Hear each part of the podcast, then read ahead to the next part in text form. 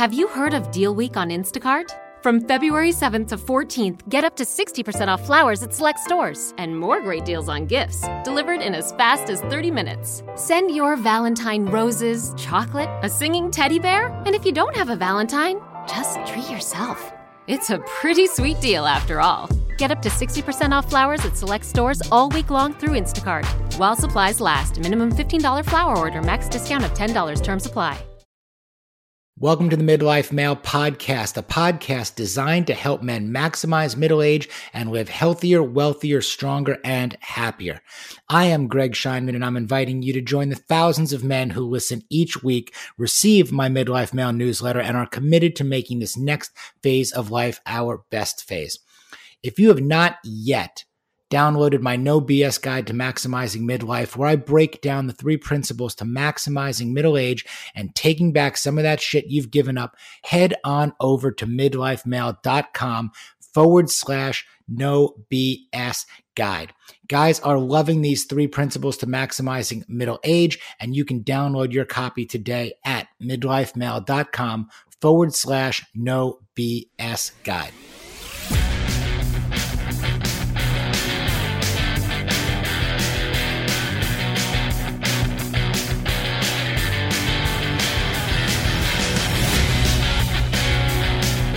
All right, guys, here we go. Midlife Male podcast time. This one is super special. I have a longtime friend, family friend, Adam Jablin, joining me on the show today.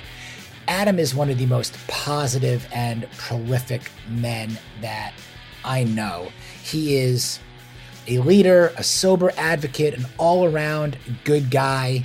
He is the creator of the Hero Project, a certified life coach, a recovery specialist, and he is also the author of the Amazon number one bestseller, Lotsaholic from a Sick to Sober Superman. If there's anybody out there that I would describe as a Superman, it would be this guy, Adam Jablin. He is a prolific keynote speaker he is on TV constantly as a renowned expert in his field. Again, one of the most positive, motivating, and inspiring guys you could ever possibly be around. And more importantly, he knows his stuff. He walks the walk and talks the talk. He has been there. He has been a successful business executive. He has been a husband. He is a father.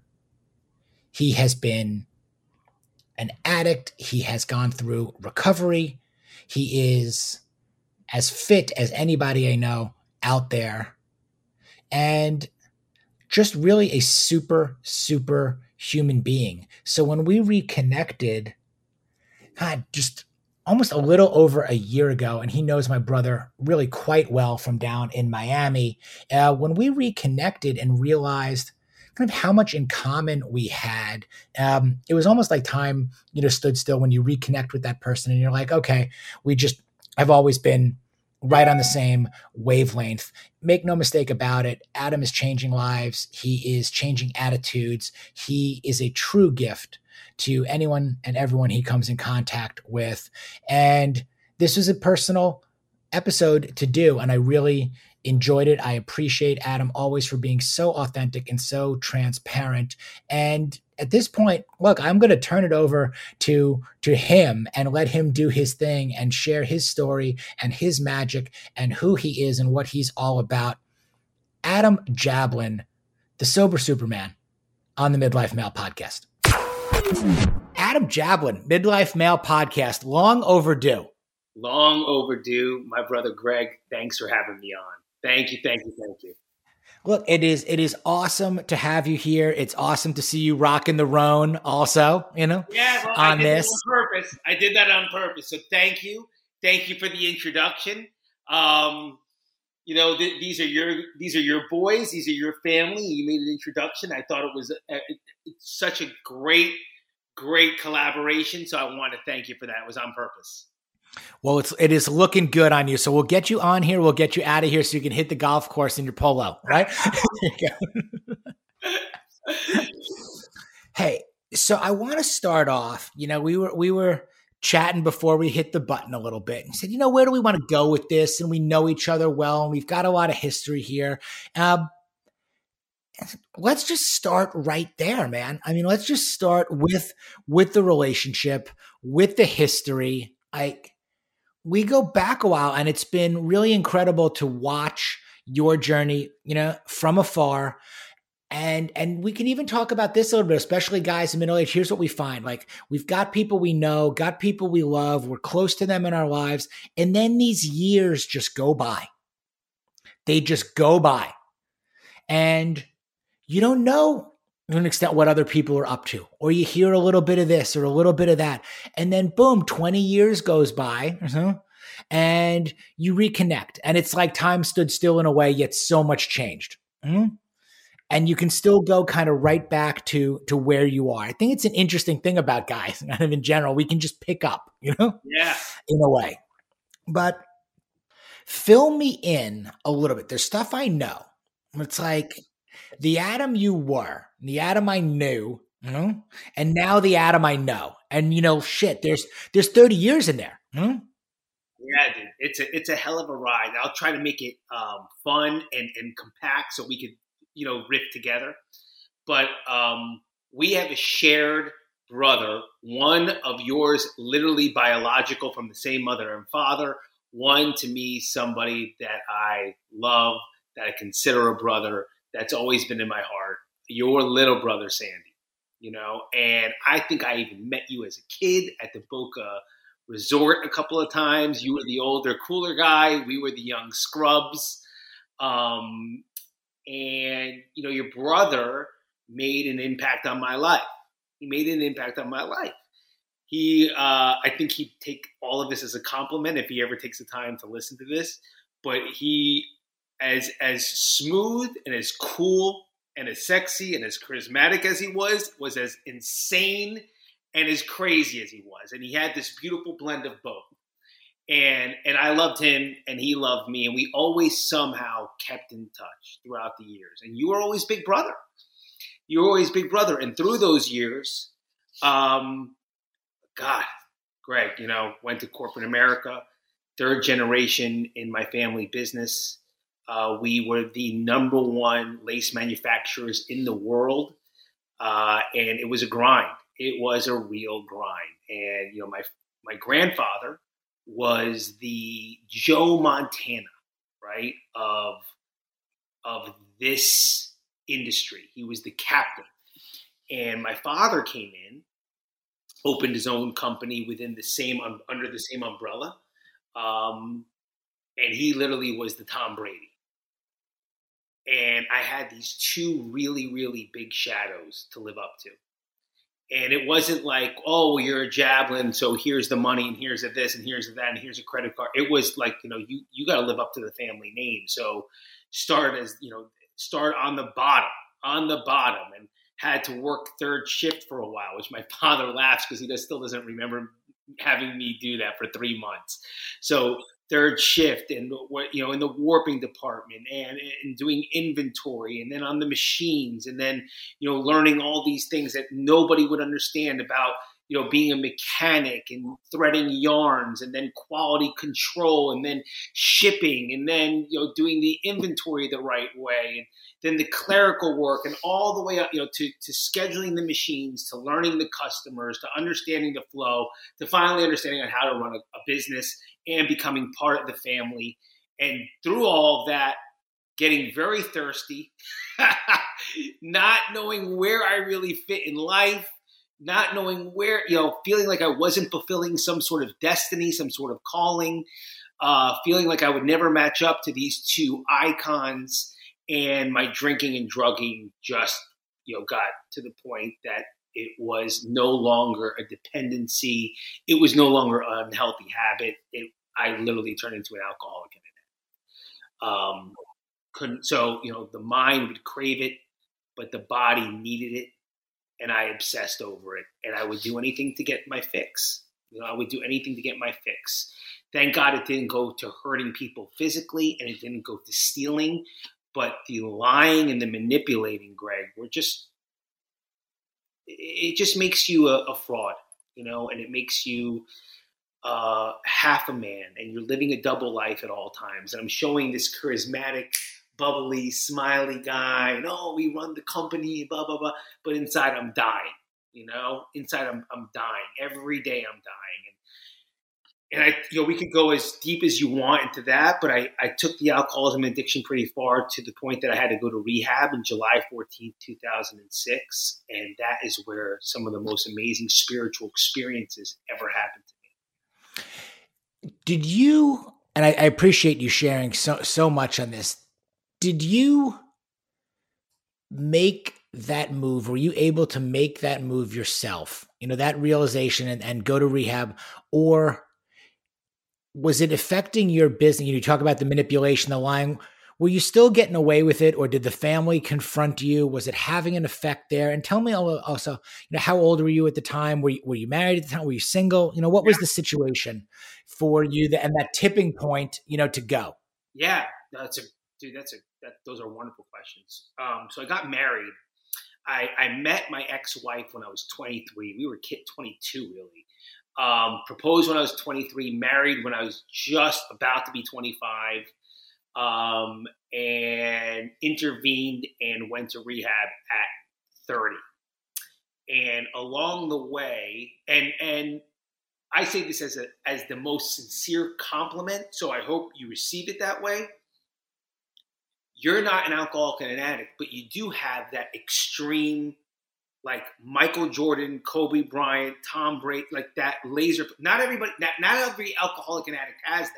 I thought that every alcoholic and addict was extreme. That's not true. You can be extreme and not have the disease.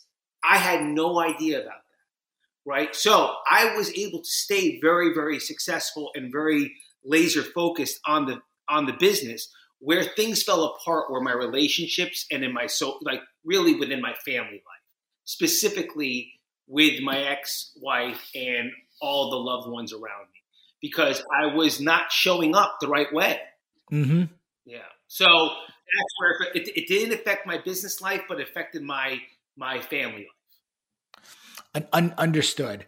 You know, you touched on something there that I want to go back to, which is kind of the the type A personality, the laser focus, the kind of addictive personality that can be in a healthy, can be directed towards, you know, healthy, I'm saying outlets, and then the the unhealthy. Mm-hmm. Um, and while I have not gone to rehab myself, don't believe that I hit, let's say, that point, I question and I ask myself this a lot, having had struggles with drugs and alcohol over the time was I a quote unquote functional alcoholic? And is there such a thing, you know, in there? Um, there were clearly relationship issues that came from my excessive drinking. Um, there were actions and realizations that I had to take to try to, you know, curb it or stop it. There were periods of time where I don't believe I did. You know, I certainly didn't do a good job with it. There were other personal tipping points um, and confrontations that in a way forced me to make decisions that I was you know now looking back fortunate to have made and been able to to handle. I'd love your take also on you know because i think we also know a lot of people like this too like you know that they overindulge, if you will, you know, or or and sometimes I even joke around. It's not something to joke around with. Like, hey, they're trained professionals. Like this is what they do. You know, they can drink like this. They can do that. They're somehow able to function. They do it. Like, okay, not my bag necessarily anymore. And I think now, without assumption or judgment, but I think now that I am, I say I call pretty much sober, if you will. Mm-hmm. I don't really drink, and that's just a choice. And the reason is over the years, it doesn't serve me. It doesn't serve the lifestyle that I'm in now. And maybe if I recovered better in my 40s, you know, I'd still be doing it. But because I emphasize health and wellness and daytime over nighttime in certain ways that I'm living and doing, it really just doesn't have its place anymore. It's kind of other things have supplanted it and it's worked its way out of a job, you know, in a way. Yeah. Yeah. So if I decide to have a drink, I will. More often than not, I don't. And that's kind of what I've come down to. And I feel like if I told myself I'm never drinking again, that would put a level of pressure on me that might make me even want to have it more. You know? Whereas I simply am of, of the mindset and ability at this point to not have to do it. But I wonder, and, and in your experience, again, as an expert in this, the line, if there is one, between disease, addict, you know, somebody who might be able to be self aware and self correct, you know, like, yeah. So let, where do you go with all this? Because it's also so big, by the way, at middle age. Yeah, oh, these guys, I mean, the routine and the habit and the pattern that I want to get into of I get up, I go to work, I grind it all out, you know, I come home late or I have drinks in the conference room with my partners or at work. Then I have another drink with clients or then I go see my kids play sports. Then we come home and I have another. And it's just, do you even realize what that is? Yeah. Well, you, I, you're, dude, this is a great, this is a great conversation. I could do this every day. So you're right. There is a beam, right? And there is a beam. And being an alcoholic and an addict in recovery, um, really the first, you know, we are people that we, we're the ones that admit finally that it is a disease, that we have this, right? It, does come with a lot of self awareness. So let's let's take it a step back. What I think alcohol and drugs can be some of the, the greatest teachers, like all relationships we have. Like there's a relationship that you can have with alcohol and drugs. So if I were to if I were to be so bold and use you because we're so close, I think alcohol um, and drugs taught you what you didn't want, and also showed you what you did want and what you preferred. And if you don't mind me saying, it almost was a rite of passage in a way. It was like this is who I, you know, I'm Greg this is who I am. This is what I stand for. This is what I believe in. These are my two boys. This is my wife. This is my, I, I did run this company and now this is my mission to help people. And, and alcohol and drugs for you was, was just like a rite of passage of figuring out where you wanted to put that energy, where you, where you decided to put that energy.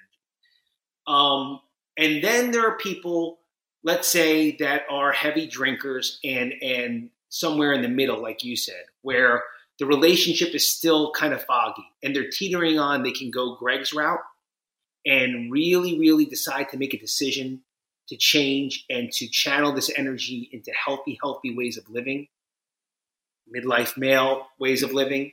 Really, really focus on um, what are you say, you know, from fashion to fitness to fun to family to what are the other? It's uh, but food, finance, food, and now you nailed it. Okay, finance, right? But late, but take that and laser focus it, or they take it and they keep channeling it into good times, alcohol, drugs, ways of finding relief, ways of finding fun, right? And eventually, eventually, and I'm not saying it happens tomorrow, but eventually they step over this invisible line, and that's what you're asking. This, like, where is that invisible line? where they're lying all the time. They have hiding spots because they're lying. You know, if you asked did they drink last night, they were like, well, only a couple, or the answer was no. They can't find their keys. They forgot where their car was. Their friends from the night before are reminding them of what they said or what they did, and it's embarrassing.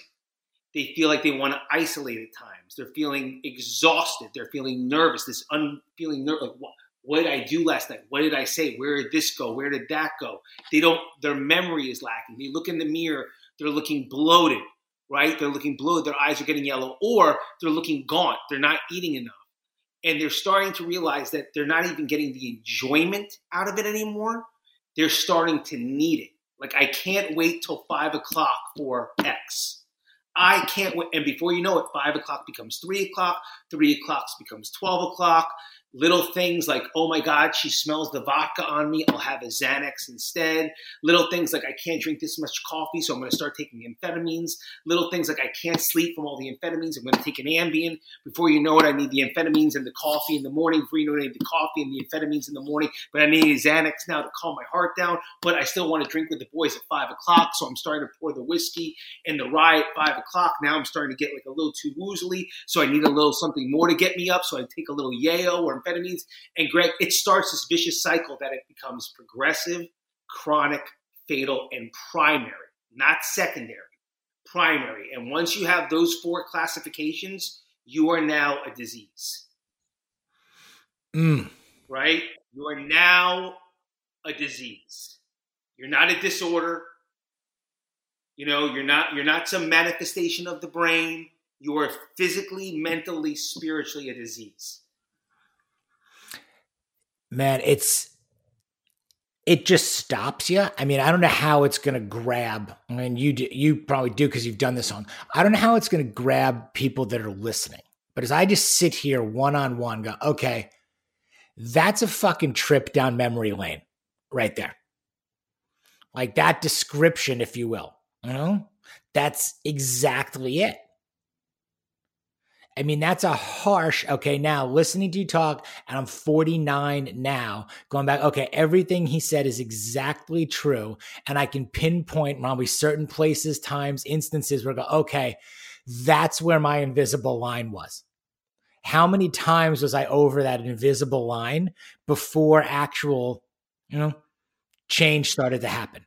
And how lucky, fortunate, grateful, whatever it is, that nothing horrible happened, you know?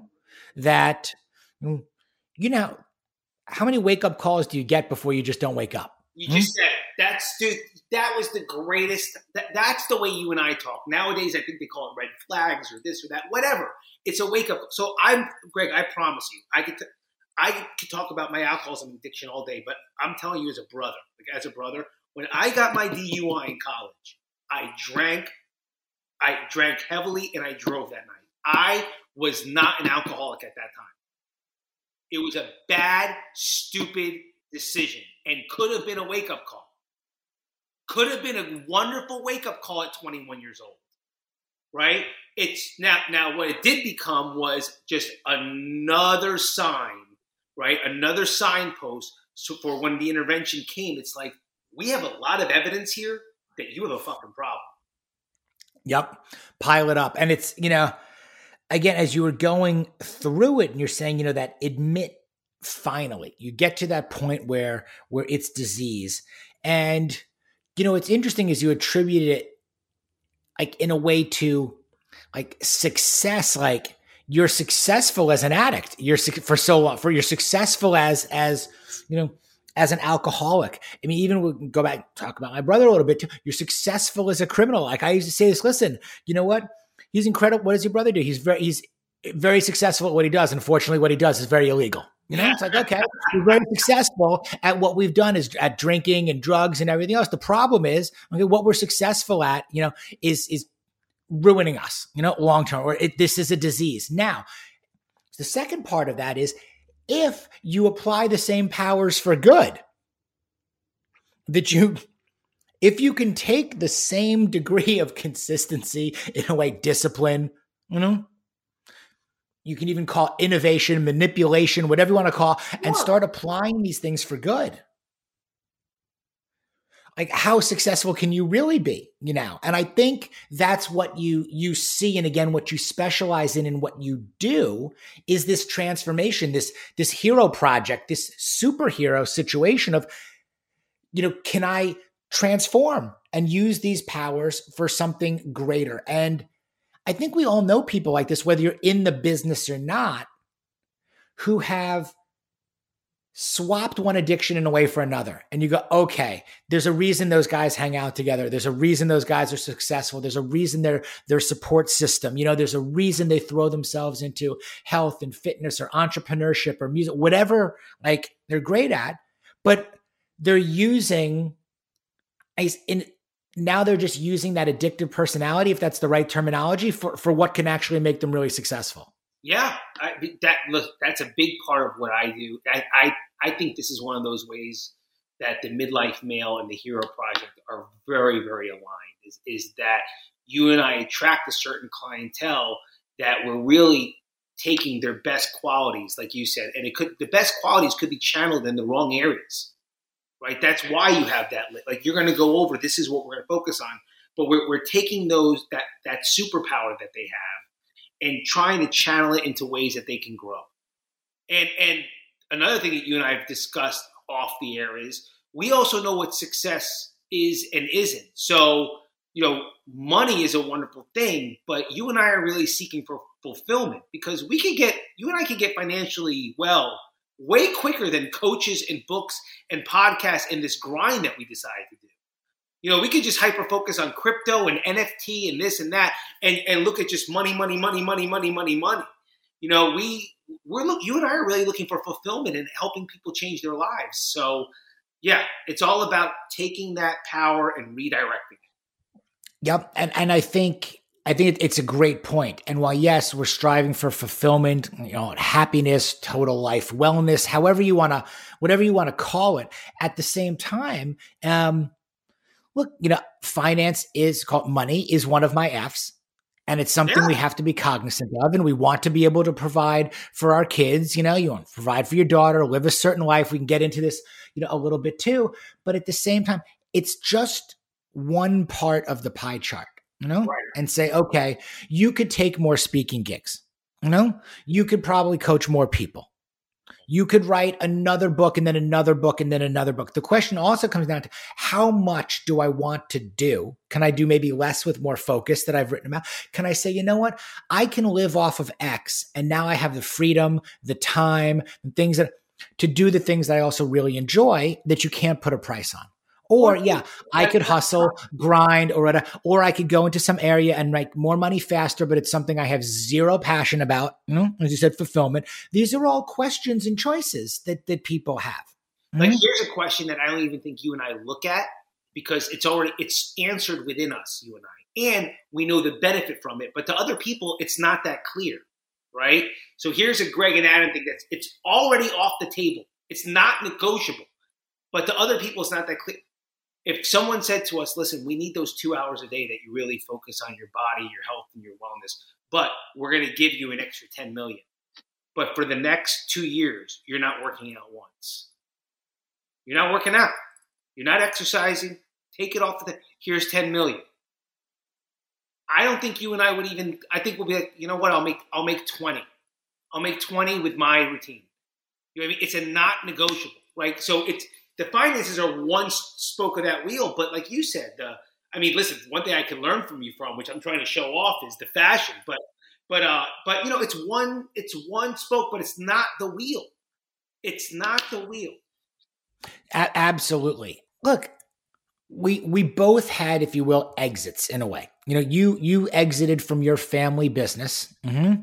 I exited from the insurance firm that I was with different scenarios, different timing on the on the whole thing. Um, you know, my situation was I didn't even see it coming, basically. Didn't even know it was happening. And then it happened. And then when it happened, for some guys, to your point, it's the beginning of the new beginning.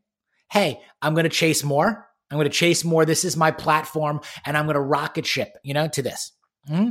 For other guys like me, beginning of the end.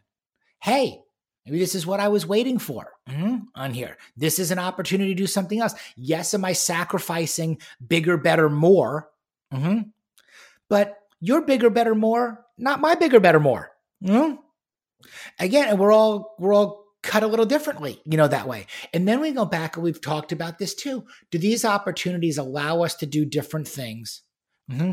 And is there an opportunity in that to say, money's just a tool, also? It's a tool and it's a resource. And how do I view it? Could I live off of a fixed income of this? Could I control my expenses in exchange for freedom? Or, by the way, I'm not giving up those two hours a day of self care. because to me, that's extremely important and comes at a higher price or a higher value than you, Mr. Corporate Guy, may give that. Mm, Absolutely. Overall, you may want a different kind of return on your investment in me than I'm willing to give you. I'm looking for a different ROI in how I spend my time and my day. So you can't offer me enough to give up this.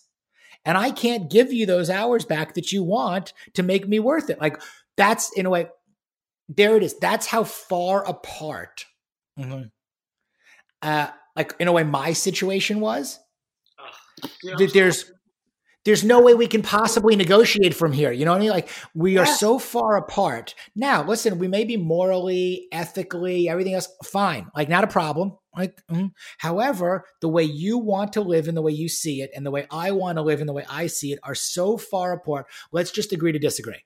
Greg, listen, I have never spoken about this, so this is the first time I'm speaking about it for the first time because it wasn't even. It was like you. There was such clarity on what I wanted to do. There was such clarity that I never even let people even know about this. I had a, an unbelievable, if you want to say, opportunity to continue some form of what the family business it would be called the what, what our family business was north. We would do the knitting in um, new jersey. I would have to fly up there at least for one week every month. Um, i'd have a little small office here in boca raton but i would also have to be now going to china going to india going to thailand constantly because that's where made most of the sourcing was going to be and i would have been and i these were my I love them. These were my customers. These were my friends. But I would have been another schmata guy in the garment district, right?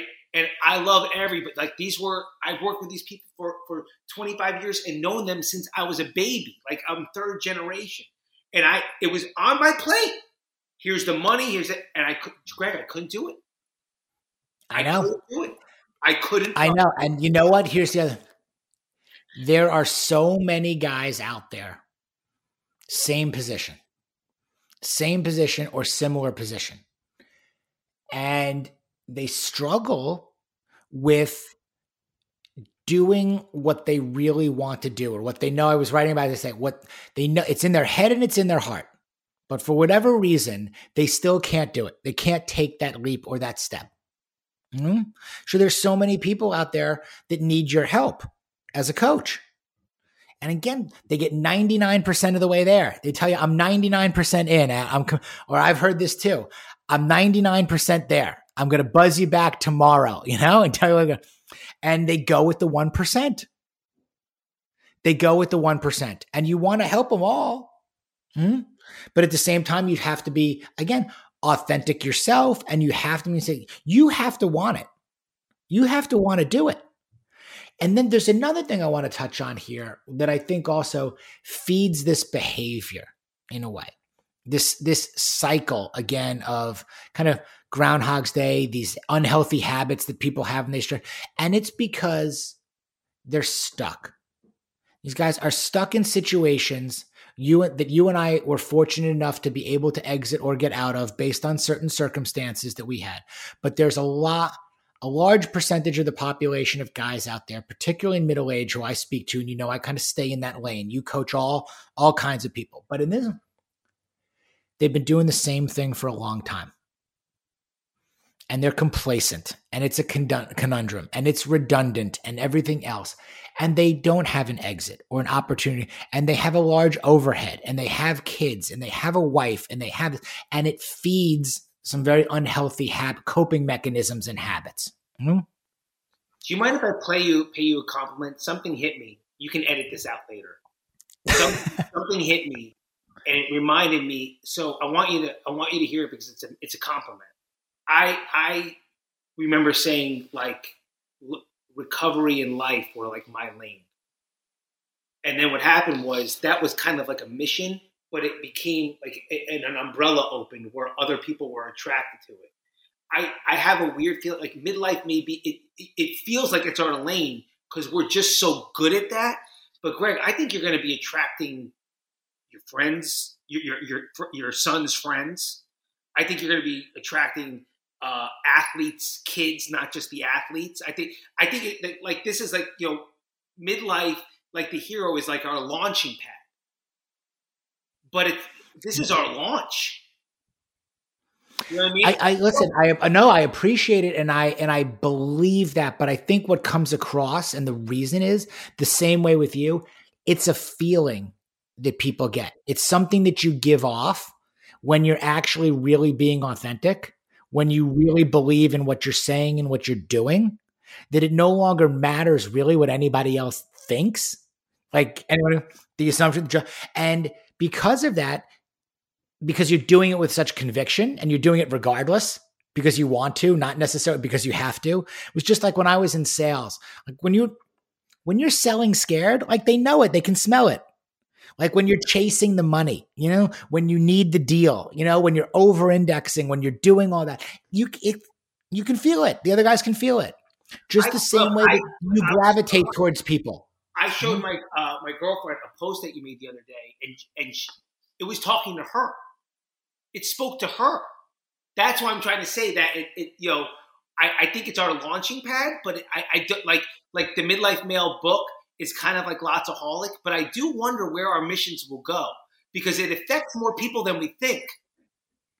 Well, that's I'm going to ask that right back to you. Where do you want your mission to go? Because here's the I mean, I see you on television all the time. You become a dynamic media personality, like an in demand, sought after expert in your field. Mm-hmm.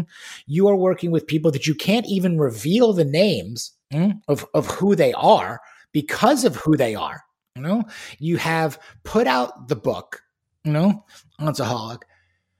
You have been incredibly outspoken, transparent, and vulnerable with your own experiences and transformation, you know, and which is again, addict, you know, to to superhero, kind of financially, you know, stable slash wealthy to almost losing it all to gaining it back and exiting and now continue now having a completely new career. You're divorced, which we haven't touched on yet, which you told me I could and we will. So thank you a little bit for that. You're a you're a father. And where do you want this to go? It's a great question, Greg. It's like a, you know, I, this may sound so ridiculous, but anybody that's jumping into our field, maybe it's good to be this transparent.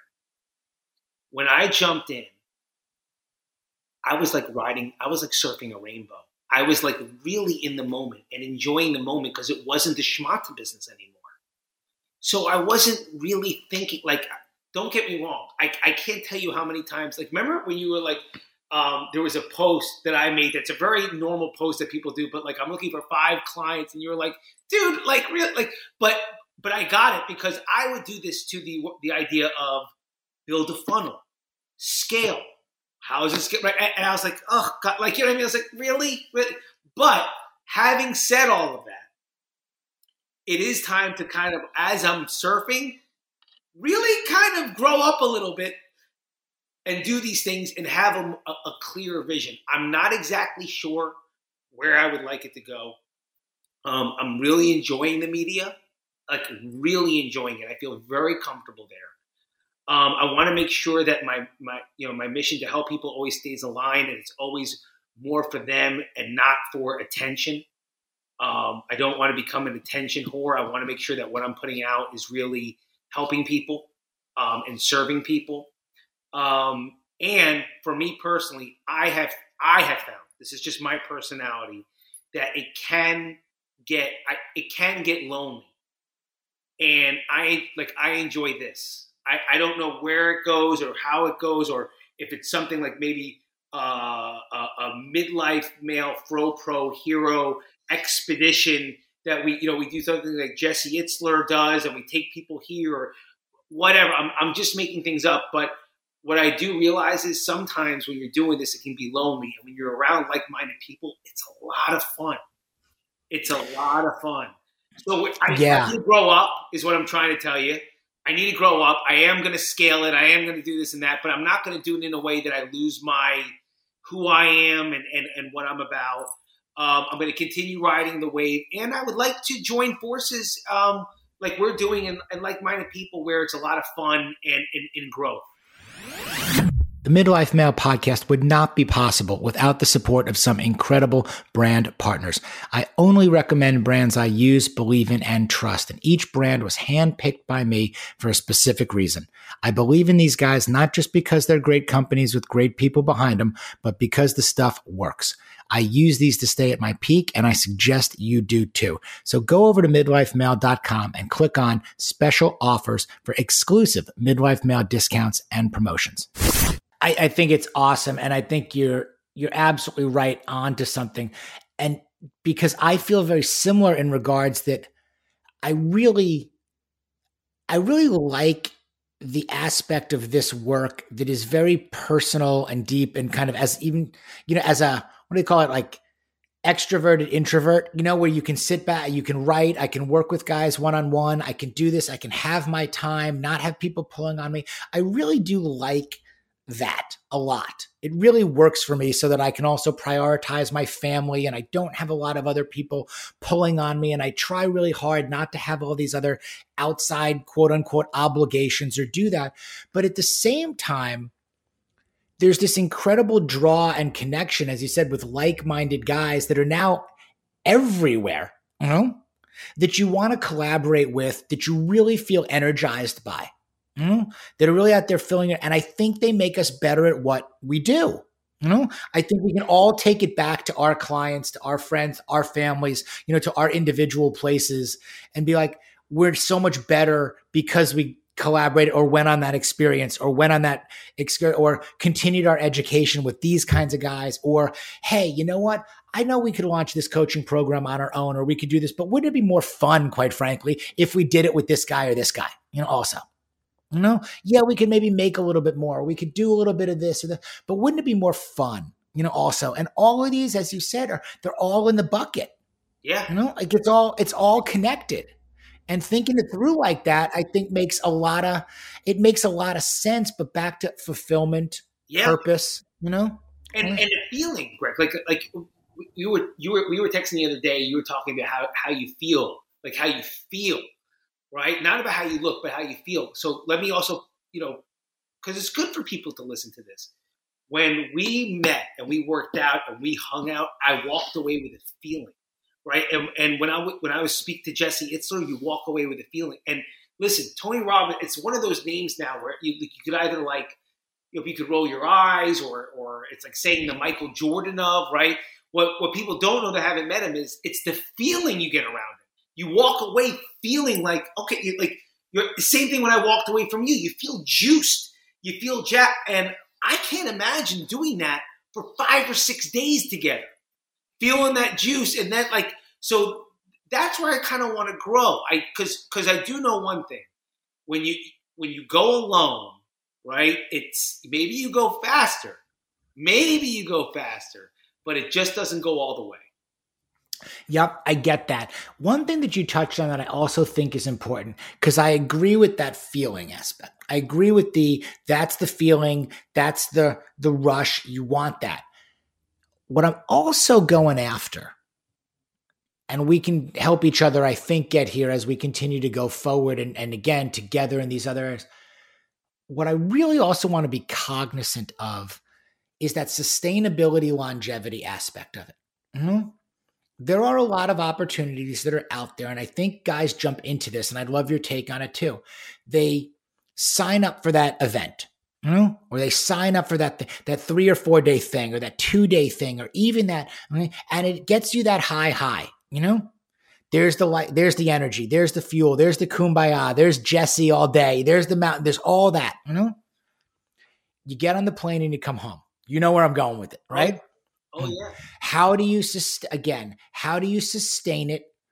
I had it with with an old, you know, old friend, you know, old partner of mine too one of those crises situations in life, goes off to the retreat, spends all the money, you know, for the eight days and everything else, comes back. What do they do? Okay. They throw up all over you with everything they got there, how incredible it was, life changing, boom, boom, boom. Within five days, he's back to his old patterns. Mm-hmm. That's in there.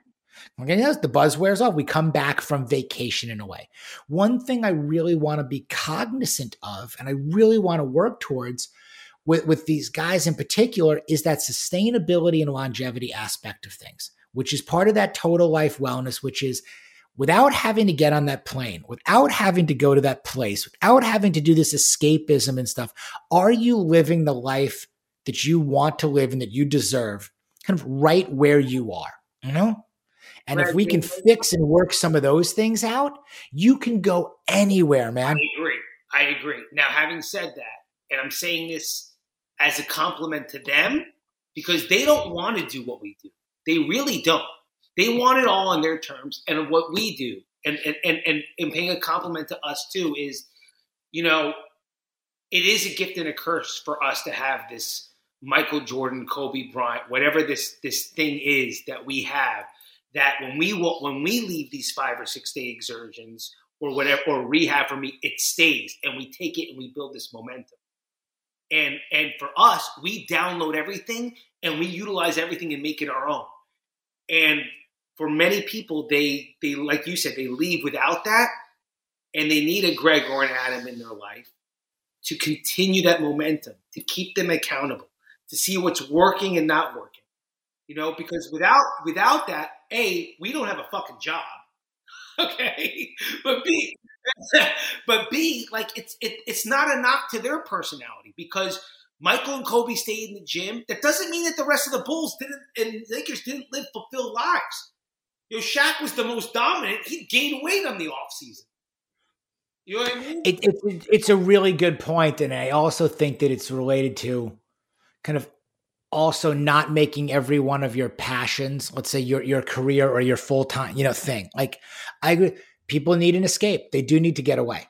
You know, they do need to do, and you know what? If what they're doing can fund and fuel these opportunities for them too, and they come back, if they get what they want out of it, then then great. But I also think you made a, a, a great point about the usefulness of of coaching and coaches whether it's you or me or whoever they use, and there are hundreds of thousands, you know, out there.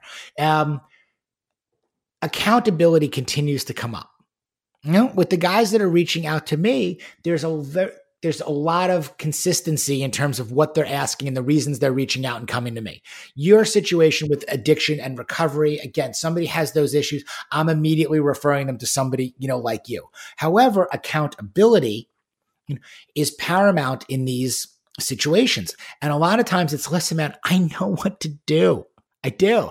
I just can't do it. I just can't seem to bring myself to do it. So what I'm looking for is some help and some accountability and somebody to be there for me because you know what, Greg, I pretty much have five of my six F's figured out, you know, for the most part. Listen, finance not my problem. I can afford to pay you. Okay. Let me tell you what I'm really paying you for. Okay. I'm paying you to hold me accountable for the most part because I want to get to keep the fitness going. I want to eat kind of the right foods and nutrition I want to have a little bit more fun in my life and I'm not doing that. Yeah, you can help me maybe with the with the style and the fashion a little bit, but really what we're talking about there is confidence. We can get into that too is you know, it's really more about confidence and the feel, you know, again, but mostly it's it's accountability. It's I need to know that you're on the calendar, you know? Yeah. Greg, you're the- and you're gonna and you're gonna ask me when we get back on the phone, hey, did you do what you said you were going to do? And sometimes that's all it takes. You just don't want to be on the other side and go, no, I didn't. But week after week, go, no, I didn't. There's more to it, right? Like not not there's more to what you're saying. Like what you're saying is perfect. I'm adding more for people listening, which is people know. I'm not going to use me. People know that you're doing exactly what you fucking say, and what you. It, it just it just shows. It shows in who you are. It shows in how you speak. It shows in every post. It's like you're doing the deal. But every day you're doing the deal. So when someone's paying you and they say all that, but it's just to stay accountable, what they're really saying is, I want that juice. I need that juice because they know you're fucking doing it. They know you're fucking doing it. That's it's it's a great point. What they also need to know, and I and you just share this with your clients, they also need to know how hard it is. They also need to know that we have our setbacks also, that we have our, our, our bad days, the days that we don't want to do it. And some of the days where we say we're going to do something and it doesn't get done, or it doesn't get done the way that we wanted it to, mm-hmm. or that, you know, you can't have these quote unquote perfect days every single day. There is no such thing as having a beautifully balanced day every single day. I'm not getting eight perfect hours of uninterrupted sleep you know, every day. I'm not taking a sauna and a cold plunge every single day. I'm not signing new clients at 10, 15, 20 grand a pop every day. We're getting told no. Mm-hmm. We're having issues. Right? Greg, you show that. You show. I've seen posts of yours with the whoop saying, I need to sleep better tomorrow night. Or, you know, this was a hard one or I think because it's look, I think it's real. I'll tell you this much. What I don't care for, okay, is I don't care for perfection. I don't care for the idea of perfection. I certainly don't want to show perfection because perfection is not my reality. What is the reality is that we're trying our best. That's what I really feel. That we're trying our best. We're putting a plan in place. We're putting a program in place. We're working it the best we possibly can. Like right now, before we got on this, I love your take on it as well. Like, like I'm rewriting my three and 10 year plan right now. My three and 10 year vivid vision has to be rewritten right now because of changes that are occurring and that have occurred in our families' lives.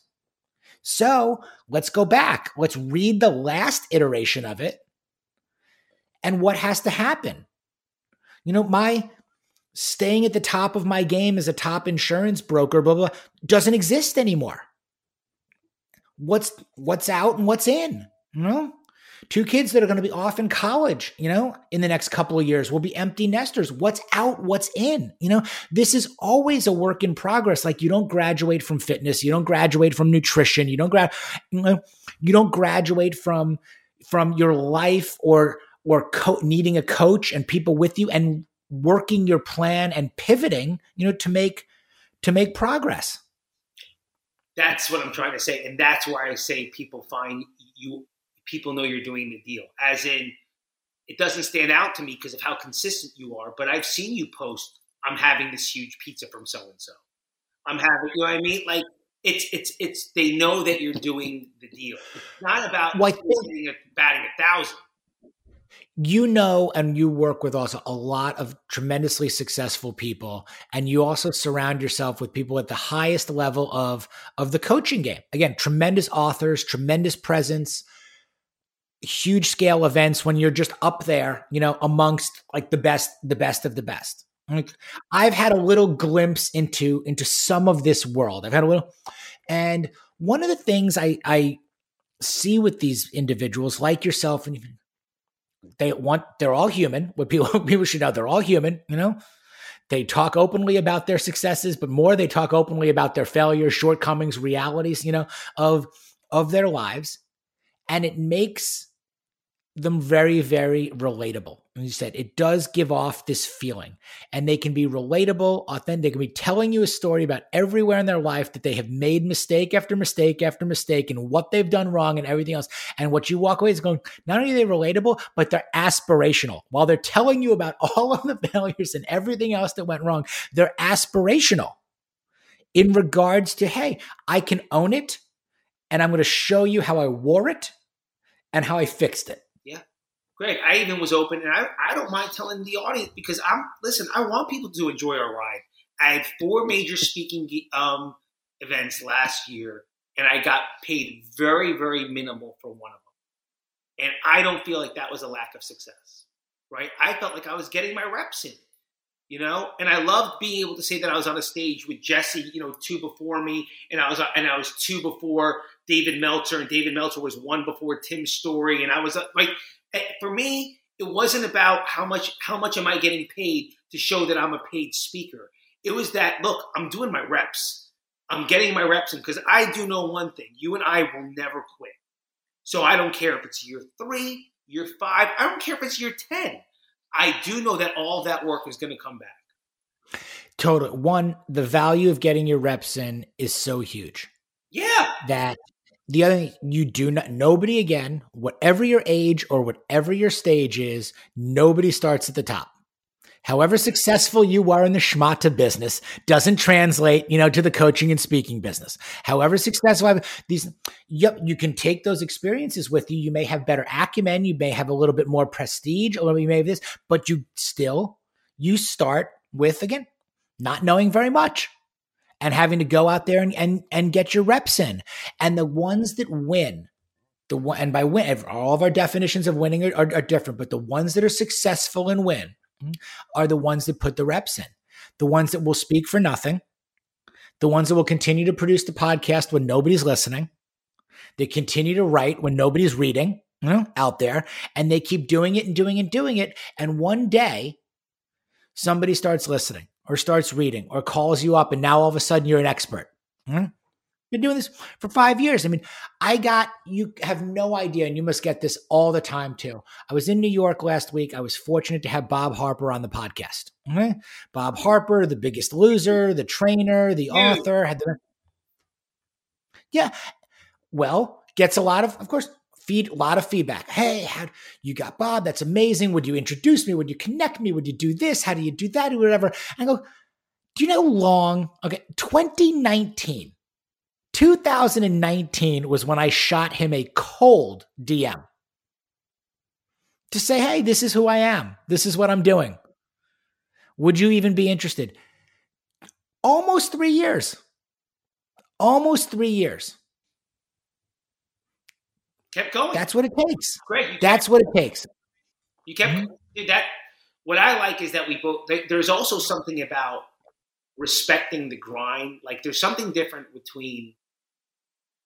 I would introduce you to anybody I know, but I also know how long you've been working and, and who you are and what you do, compared to somebody that just wants to just wants to be in the room with us and just wants to meet these people. Like it's just very very different, you know. So it's nice to have a group of, of like-minded brothers that are close that you're like, listen, anything I've done, I'll give to you. But then, well, that's what it's, it's, There's a credibility to it that you're talking about. Yeah.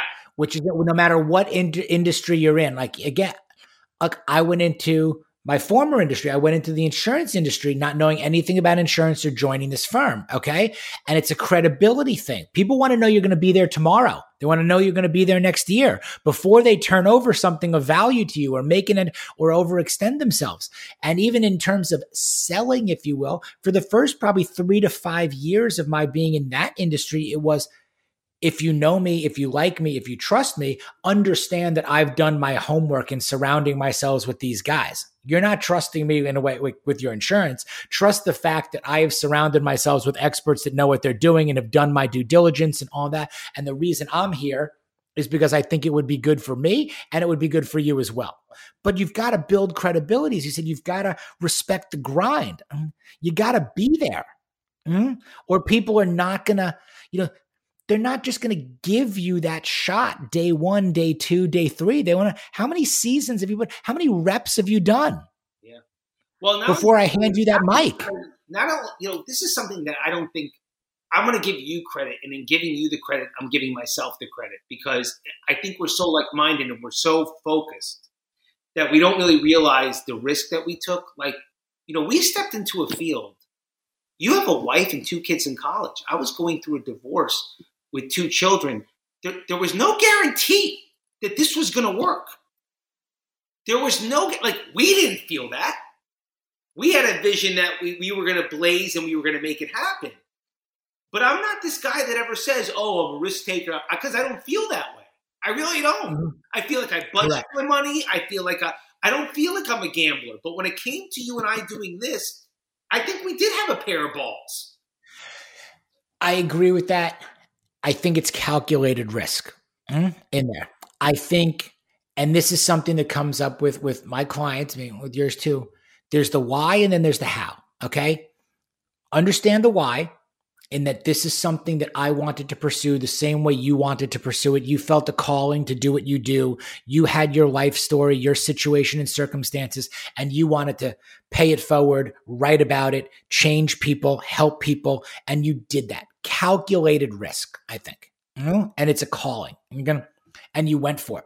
A lot of people get called and then they don't serve. You know, there's that that similar similar with with my situation passion, purpose, started doing it. One thing leads to another, continued to get called and pulled in this direction. Okay. There's the why. This is, okay, I want to do it. The how, um, and I'm very transparent about this. The how for me doesn't happen unless we sell the firm. Doesn't. It would maybe would have happened eventually. Mm-hmm. Maybe would have gotten there. Maybe I would have had to blow everything up and start over from completely ground zero with a wife, kids, all the or what the reality would have been maybe no greg you're going to have to shut up bite your tongue and keep doing this because of your wife your kids everything you want to provide and you can't do this other thing you know now there has to be a timing to i think turning the passion you know into the profession also you got to be able to play with me though I, I do believe it was calculated risk but there still was a gap there.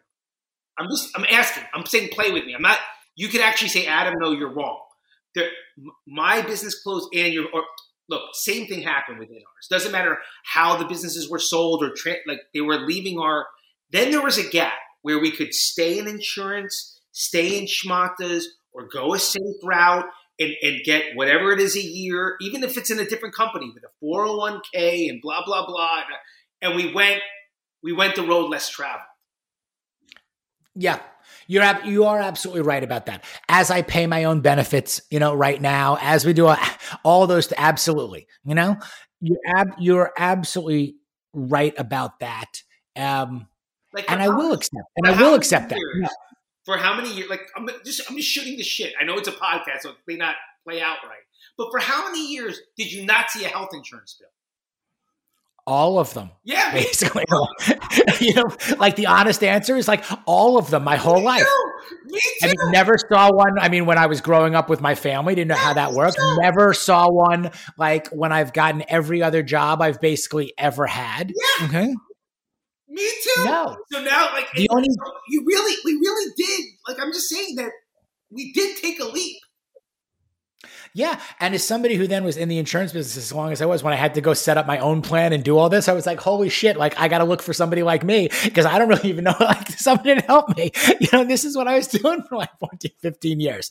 Yeah. So, and but guys out there, as you listen this, this is also coaching right now. This conversation mm-hmm, is coaching because it's taking each other down a path Mm-hmm. Of where we are, where we want to go, what works, what doesn't work, what the realities are.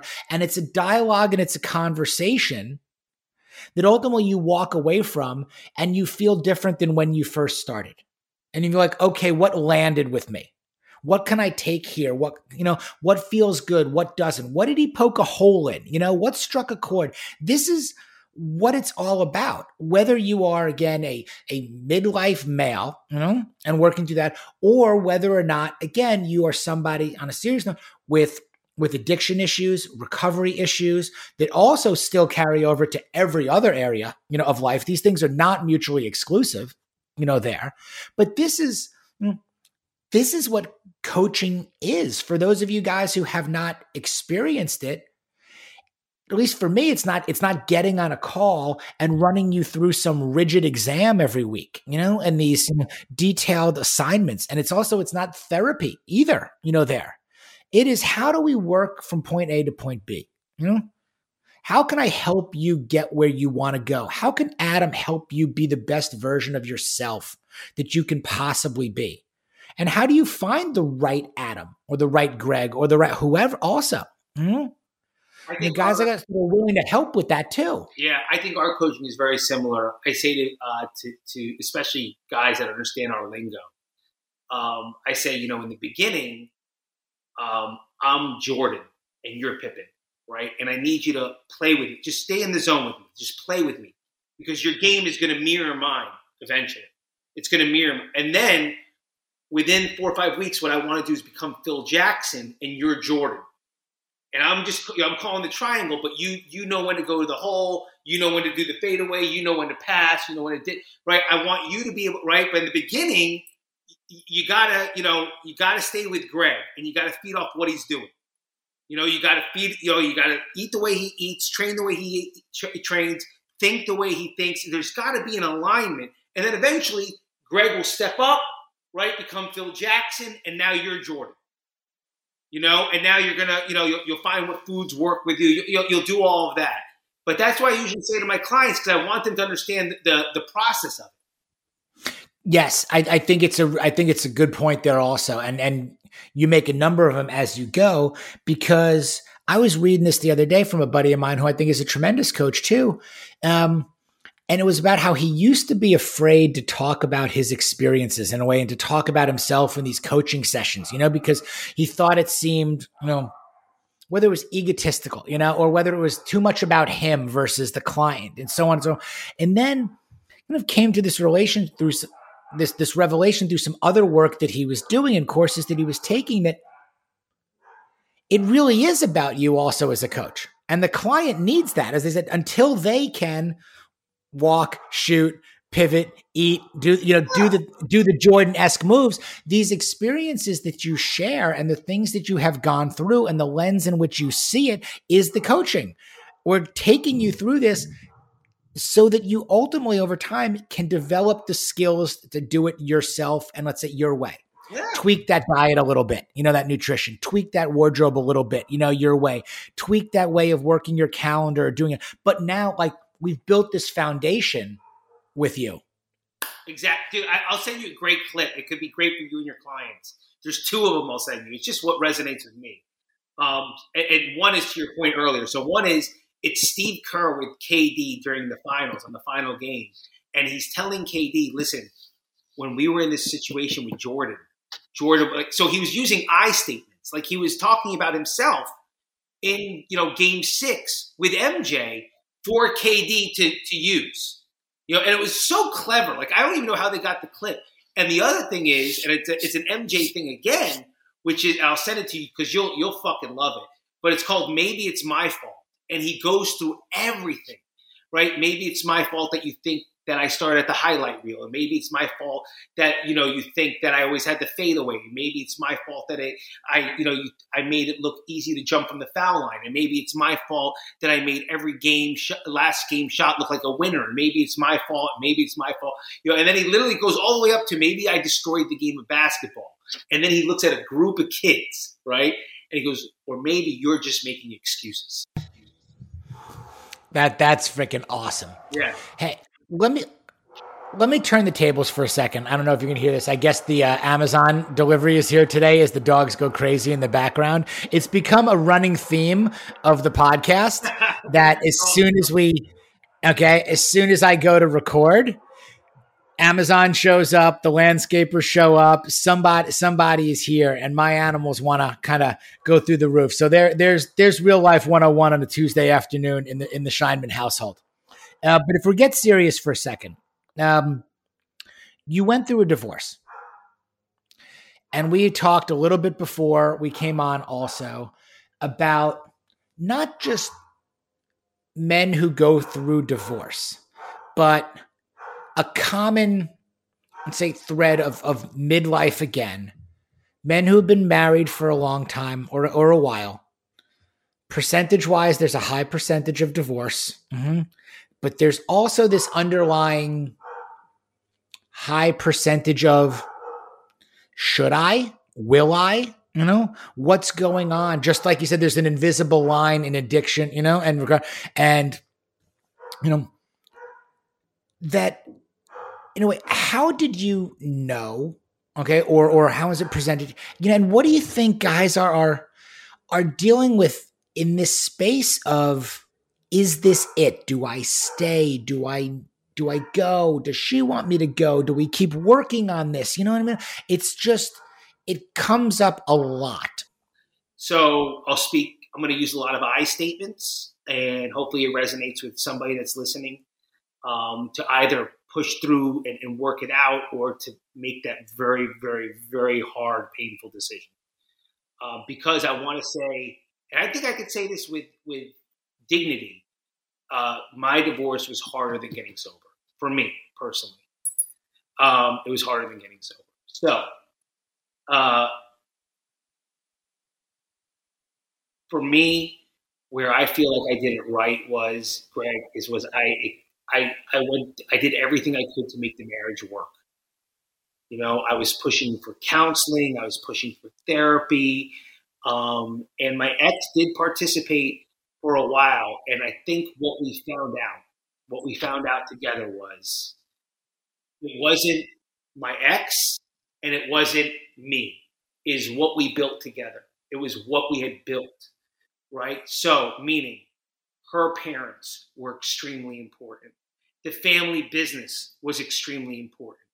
My parents and, and being close with them was extremely important. And the most important thing for both of us was always our kids. And all of these things came way before my ex and I. And little by slowly, year after year, this relationship just started getting too many cracks in it.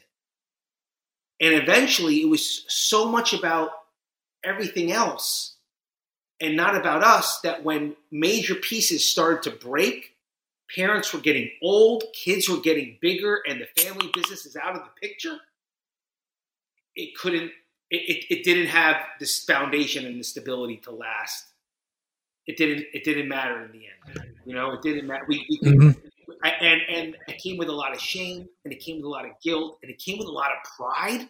Like Greg, I was like the guy, like I'm not getting fucking divorced. I'm the guy. I'm the guy. I see this thing all the way. I see things through. I see things through better or worse. I'm the captain of the ship. I'm going down with the ship. I mean, I was just that guy. You know, I was just that guy. Maybe a little too much. So, so maybe God humbled me through the divorce, um, and and let me see show that maybe I maybe I had a perception of divorced men or women thinking that they quit too early, not giving them the credit that maybe they did the work. I don't know. I really don't know.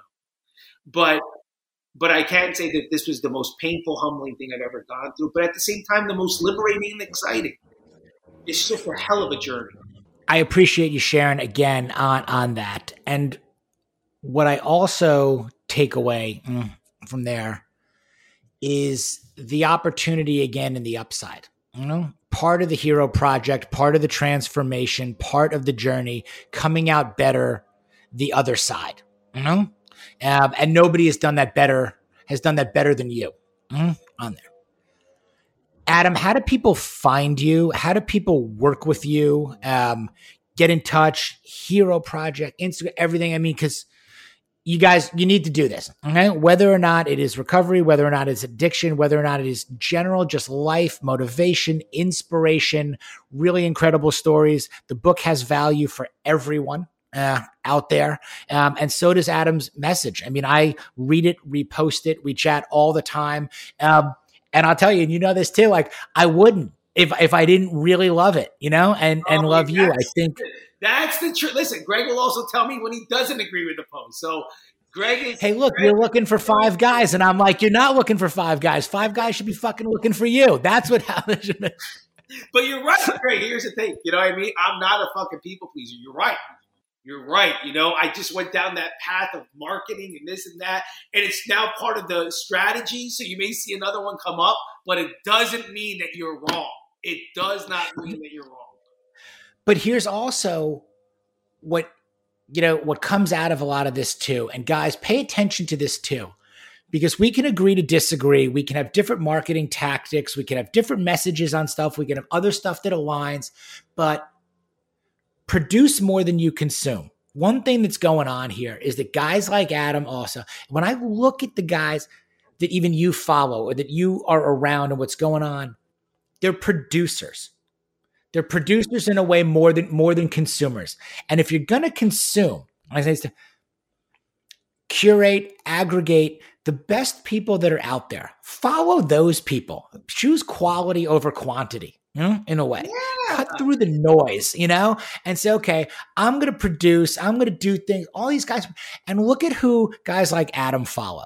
You know, look at who some of these other guys who they follow, who they're gleaning things from, and say, you know what? They're choosing quality over quantity.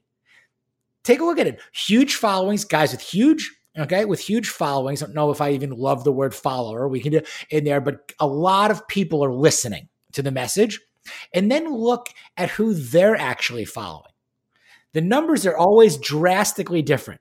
The prolific producers, the movers, the sh- the go forward guys are producing more than they consume. And if you look at who they're consuming from, you're going to find a lot of value there because they're choosing wisely. Absolutely. Mm-hmm. Absolutely. Um, so, Man, I love this. We could do this all the time. Okay. Bro, listen, I, Greg, I, brother, listen, I love you. I really love you. And, and I've never been more aligned with another guy and more proud of another guy because I know exactly, uh, you know, we've shared intimately, and I, I, I, just think you have the biggest balls that I know. So, and and I doubt he's listened all the way because of his attention span. But if he did, Sandy, I know I could speak for your big bro. We both love you. Pieces. Well, here's what I'm going to do. I will send it to him the beginning and the end because we know he won't listen to the fucking middle. Okay. So we'll just cut that and we'll do that. Hey, I don't even know if we answered the question uh, because we cut right. Where do people find yes. you? Uh, you can look me up at Adam Jablin on Instagram, Adam Jablin at Facebook, Adam Jablin at LinkedIn. Uh, the Hero Project is trademarked, so if you look that up, you'll find me. Uh, you can always email me at info at Adam Jablin. And uh, Greg, you know, you and I are just starting. You know, I feel like we're just we're the young pups in this, so I'm I'm, I'm having a good time. We are. We are just getting started. Guys, you have heard it from the man himself. You know where to find him. If you like what you have heard on the Midlife Male podcast, please give us that five star rating, leave us that great review, share it with your friends, your family, everybody out there to keep the Midlife Male movement growing. Adam Jablin, thank you so much for being here today. This was awesome. Can't wait to have you back. Love you, Greg. Love Midlife Male. Peace. If you're interested in coaching and taking this conversation deeper so that you can achieve your personal and professional goals, be sure to head over to midlifemale.com and check out the Work With Me page to explore options.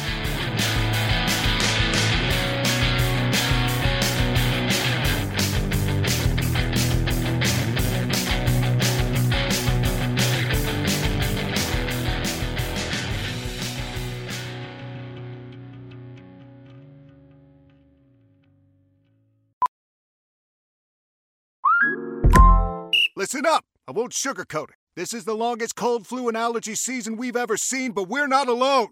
We've got Instacart. Sure, you may be a coughing snot faucet who just wants mommy, but you're not giving up! Not when cold medicine, fragrant herbal teas, and honey shaped like bears can be delivered through Instacart in as fast as 30 minutes! Now let's go win the sick playoffs! Daddy, I just want my soup. Oh, sorry, Sport. App says it'll be here in, in a few minutes. Hm, Instacart for the win.